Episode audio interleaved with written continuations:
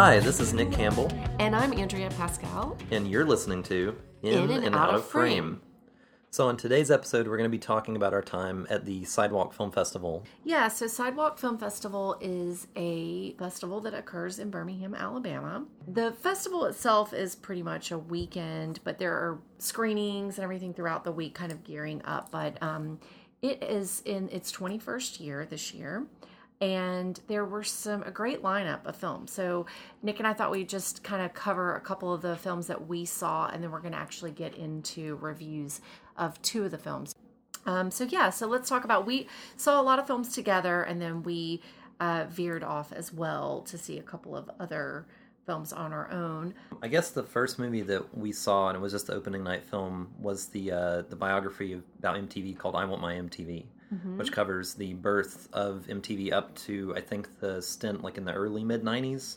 That's right. When they started ownership getting changed? in, and they, um, yeah, I guess it's Viacom that bought them, and they started getting more into the reality television and got away from the music videos. But um, that was really a fun documentary, especially being a kid that grew up with MTV. I mean, I think that was um, really interesting to see the creation of that. There was also a great little short in front of that called The Lost Weekend, and um, it covered the guy that won the flyaway vacation, or yeah, flyaway vacation to Yeah. hang out with Van um, Halen. Van Halen for a weekend. Um, so definitely recommend checking both of those out. And great way to kick off the event. I felt like, and it was they they love having kind of an there's like an 80s through line with a lot of um, sidewalk stuff it's been a, a few years now but uh that was a good fun way to start it off kind of a good way to get the energy going to go into the after party that night Yeah. So that was Friday night. And then um, on Saturday, let's see, you started a little bit earlier than me on yeah Saturday. i uh i got to a noon movie at the alabama theater um is called toni morrison uh the pieces i am um and it's just it's a documentary about the life and work of toni morrison uh the famous author and i'm not really i'm i'm honestly not that familiar with her with her work. Like i'd heard her name before. I've never read any of her books. But it was a really interesting documentary. It's very it's cool. Like i mean she has a great interesting history with like the civil rights movement. And yeah so it was a, it was a really good one to start off with like during the day. Yeah. I went down another path and I saw Vita and Virginia, which covers, um, it basically covers the relationship of Virginia Woolf and then Vita Sackville West. Um, they meet in London in the 20s, um, both uh, female writers and former relationship that later inspires one of Virginia Woolf's novels. It was a really beautiful film.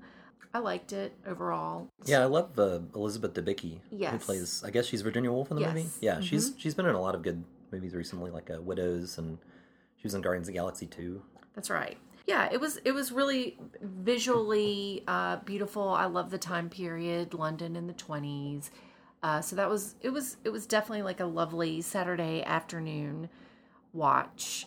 After that, Nick and I met up again. Well, before we did that, I while you were in Invited Oh, Virginia, right. I actually went and saw uh, Nightmare on Elm Street two at the Sidewalk Theater. Um, because one of the spotlight films that they showed during the week um, for their shout selection was a documentary called Scream Queen about the uh, the career trajectory of the actor who starred in in that movie um, and how I guess in a way the movie had a lot of uh, gay undertones and so it ended up kind of outing him uh, when he didn't want to be and it kind of yeah. it- I mean he was I don't know if he I can't remember exactly if he was on like a track to become kind of a star but it kind of it, it kept him from from becoming one and it's he's kind of wrestled with the with his I guess notoriety. That movie's uh, kind of notorious um, as one of the worst of the series. But it's it's it was actually a really fun movie. Um, revisiting it, and I'd like to know more of the story. I'd like to yeah, see that I wanted documentary. to see the documentary, but I I missed it because of of the other one that I went to see. But um,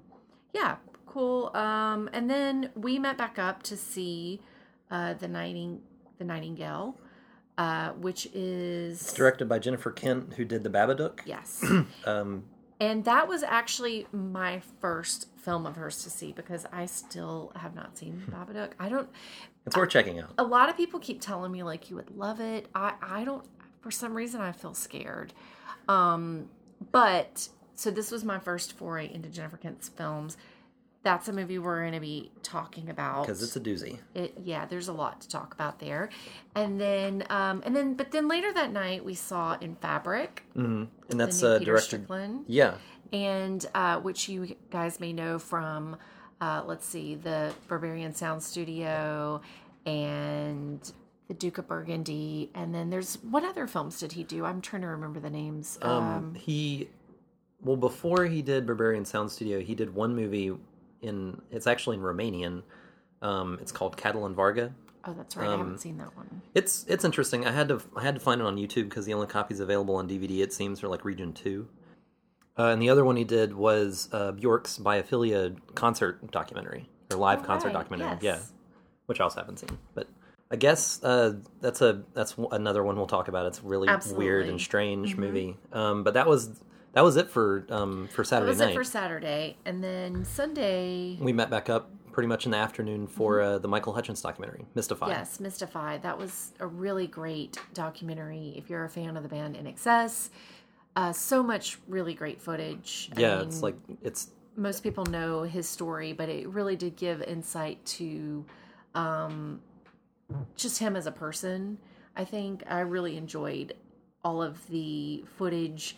It was definitely, you know, late 80s, early 90s. So people were really into documenting things with cameras, with video cameras, because that was kind of a new thing.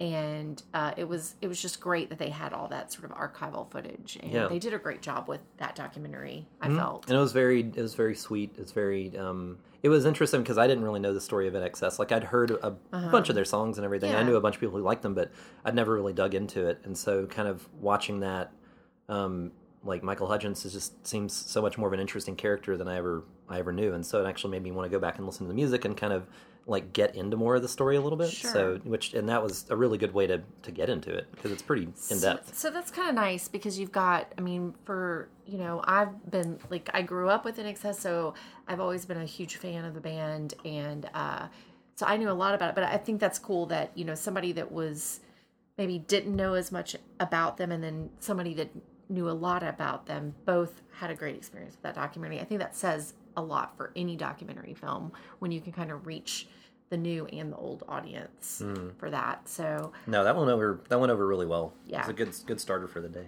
great. And then what else did you see? Well, I went to see a documentary called Foosballers about um, professional foosball, which I didn't even know existed. And apparently, Birmingham has a, a 40 time title. Um, this woman who used to be like a, a cop downtown. Um, but it was a really fun documentary. And then I finished the day with the uh, Midsummer Director's Cut, which it was my second time seeing the movie. The, I'd seen the original when it first came out, and now the Director's Cut. And that's they're both.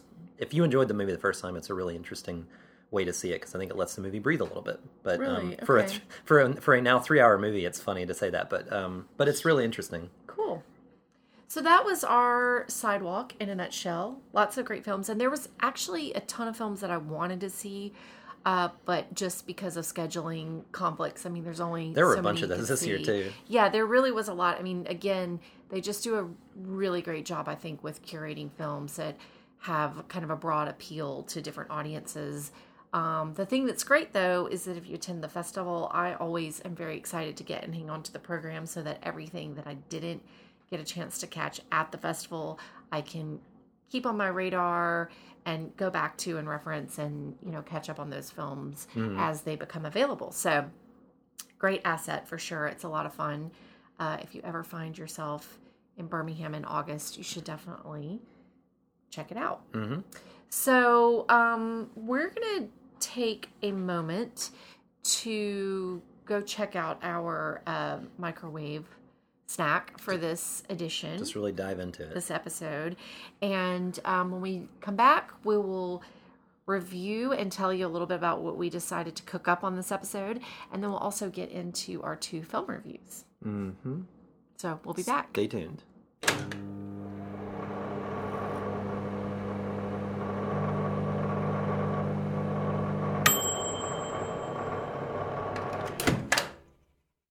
Okay, so we're back from our uh, microwave meal moment. I have to say that this one um, was an actual disaster. It was a bummer. It was a bummer. It's the worst microwave snack in the history of In and Out of Frame. Uh, we decided to prepare the Tasmanian Devil's Food cupcakes for this a, edition. From a Devil's Food cupcake recipe in our microwave cookbook. Yeah, and that was uh, as sort of a homage to The Nightingale, which is one of the films we're getting ready to talk about. The snack experience uh, it was kind of like how the way that snack looked was pretty much how I felt when I came out of The Nightingale. Yeah, I would I would say uh, that's a pretty it's probably pretty accurate representation. Yeah. It looked it looked pretty bad. It looked bad, so I think we're just not even gonna like spend too much time on that. I, we can't we can't recommend it. You'll see the photos on our website. You're gonna love it. it's um it looks like a science experiment. Don't so judge us. It was a one time thing. We follow the directions. We and follow it didn't work out. You know, sometimes things don't work out. That's right. So um okay, so let's talk about The Nightingale. The Nightingale. So this is uh the late the latest film by Jennifer Kent. hmm Director of the Babadook, as Mm-hmm. we said before. And um, this was my first of her films because I had not seen The Babadook yet. So yeah, this was this this movie actually before they started the screening, it came with a disclaimer. I mean, you were sort of warned in the program that this was going to be a tough one. Uh, but man, was it a tough film to watch. Yeah, uh, it's a movie about uh, a woman whose family is murdered, and she goes on the quest for revenge, basically using um, the services of a Aboriginal guide in mid 1800s Tasmania. It's it's rough. It's uh you don't the movie doesn't shy away from anything. It shows pretty much all the graphic moments that occur, and it it just layers them on. So it's kind of a I mean, as much as the characters in the story are fighting for survival, you kind of feel like you're there with them, and it's it's and that's with the good and the bad guys. Like That's a great way to put it. I mean, we noticed, uh, you know, there were a lot of people that walked out of this film, and I considered being one of them, except that I do have a thing that if I start a film, even if I just think it's a disaster and I hate it, um, I will I will finish the film at least just to make sure that there's nothing redeemable or nothing that's gonna like change my mind because that has happened several times, you know, where you think you're like, I don't like this film, and then it'll take an interesting twist, and you're like, oh wait, no, that was surprising. So, I um I will say that this film, I mean, it's it is a beautifully filmed um movie. I mean, it is it's it's beautiful, um, but it is also very ugly. Um, it is hard uh, Nick and I were talking about this, just kind of the male female perspective on this, and it was particularly hard being a not only a woman, but a woman that ha- was born and raised in the South, and just because it it touches on basically all of those issues, um, you you see that there's a lot of parallels uh, to the um, Aboriginal people that you know happened with African African American people in the South, and um, and then just you know um, the total like disregard for women's rights and um, just yeah, it was very that was very hard for me to watch, particularly because as Nick mentioned, it was just so graphic and so real. So I think that was the tough part to digest. but it really was um it was well acted it was well shot uh it it does it does provide this way of thinking about modern issues uh through what you would think is like a period piece or a revenge thriller but it's a lot deeper than that. Um it's um just because the main two characters are a woman and an aboriginal person and it's the good the, the one of the positives of the film is that it their characters grow together during the movie and kind of find an understanding between their plights. Like her her as a woman in this in a time that has no respect for women and in a time where where these aboriginal people are being displaced from their land and almost treated not as people. And so it's and it's interesting watching it in the south because you're you're always involved in that history. Like if, even if you weren't a part of it directly it's it's always on your mind and it's in front of you and Yeah, you're trying to move as far away from it as you can, possibly. And yeah, I mean that was that was the redeeming part of the film to me was to see the bond that was ultimately formed by these two people who had been just stripped and, you know, I mean, had everything that meant anything taken from them, whether it was, you know, their families, their land. So, yeah, I mean, that was compelling. I think, you know, and it, this was the thing that I came out of is again, uh, I thought it was an interesting take, like what you were saying with the revenge thing too, because it sh- it sort of gave you this like feminine version of of the revenge. It's not what you you know kind of when reading the the plot synopsis and kind of just what your expectations going in were. It is a I don't know, much more moderated and, and sort of thoughtful Yeah, version thoughtful. of the revenge. because it's not just it's not just violence like it doesn't Right. there is a lot of violence in the film but it's not it's it's generally um, this, this except for the uh the villainous violence like it's it's very considered um it's not there are graphic moments but it's not in your face it doesn't revel in it um I would say that the revenge in in this particular film ends up being accountability, which feels very current. It feels currently what people are asking for is accountability for thoughtless actions. Um, so that was the part I took away from it that I appreciated. Um, and yeah, but it was it was tough.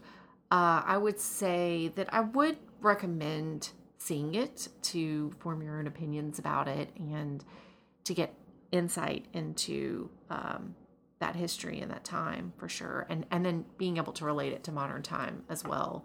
Um, and that was that was the other thing that made me a little bit sad was that, as Nick mentioned, this being more of a period piece, but us kind of walking away from it feeling like not much has it's changed. not a lot yeah these are still these are not period issues. Like we are still dealing with these issues and that's tough. I mean and um but yeah definitely uh check that one out The next movie we're going to talk about is an entirely different affair. It's Peter Strickland's In Fabric. Um, as we said before, he's done a few different movies that have kind of a take on.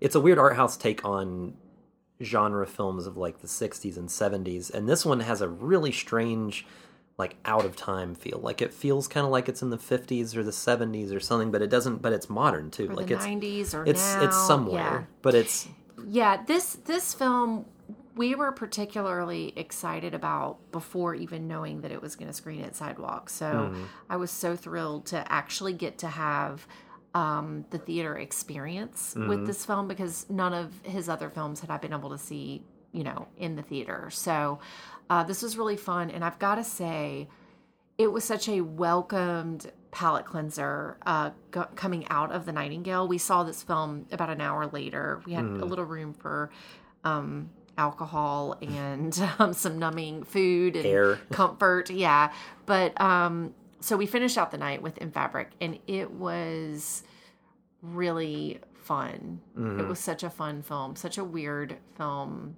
Yeah, um, so it's about a it's about a woman, uh, a divorced woman who's going on a date, um, and she goes to a, this a really extra department store Really uh, extra. That's, to get that's true. to get a dress, and the uh, the strange witchy Dracula attendant woman um, suggests this red dress that may or may not have a little bit of a history. Um, and so she buys it, and uh, some really weird shit happens. Yeah, and you know, so this film it felt sort of like a retelling of uh just to kind of give you a little hint. It felt like a retelling of the red shoes. So it's just a red dress and Yeah. instead. Um and it is I mean visually so the Nightingale was was a beautifully shot film. This film was also so visually striking and but in in all the things that you love like De Palma or Argento Kubrick. or Kubrick, I mean it had all of that. So again, just kind of a lot of eye candy um, as far as the look of it and just I don't know, even the texture of the film. And it was hilarious. Yeah, and um, and it has a a, a, a cast of um, of known faces from British dark comedy shows like League of Gentlemen and um, some of Ben Wheatley's films. Um, one of the guys from uh, Mighty Boosh plays one of the bank managers in That's there. right. Uh, it's um, I think it was Julian Barratt. Yes. But yeah, uh, but it's it's it's a really odd world because it has just these these characters that all coexist side by side and kind of like some of them are more realistic and then there's just some like extra ones uh, like the the Count Orloff, uh, the manager of the department store. Yeah, it was um oh man, I, I don't I don't know what else to say. I mean, I feel like it's like I don't even want to break it down too much. I just Yeah. want to be like go see this film, enjoy this film. You but you do want to know. Like that's Yeah. the thing. And and most of the time in films of these nature, like you know, they're not going to really solve the mystery for you of this one doesn't. what in the hell is going on. Um, you know, you're like, is it a coven of witches? Like what like what's happening here? Um, there are these weird glimpses into like the underbelly of the department store and um Yeah, and a lot of the aesthetic revolves around like this this and uh, with his other movies too this fetishization of something where it's like the department store is so it's it, you know it like you've been to it you've seen commercials of it they have commercials in the film which are great They it's are. like they're shot on on video and they have this old school look to them and um and it's also helped by uh cavern of antimatter's score which is just got a it's this weird synth score that kind of makes it it's just so it's a it's a strange dream and it's that's a perfect way it's really it. detailed too It's a strange dream. And uh, I thought it was a fantastic way to close out that night. Uh, I was, again, thrilled to get to see that film. And uh, yeah, highly recommend it for sure. again in that format which i highly recommend because it's definitely it's a great midnight movie Absolutely. So go check it out. Uh, well, I guess that about wraps our sidewalk edition of In and Out of Frame. Thanks for tuning in. um, we'll try real hard next time not to blow up our microwave meal Yeah, we'll do better next time. we'll do better next time Better next time. So thanks for listening. Uh, I'm Andrea. i'm nick And you've been listening to In and Out of Frame. Let me give you some advice.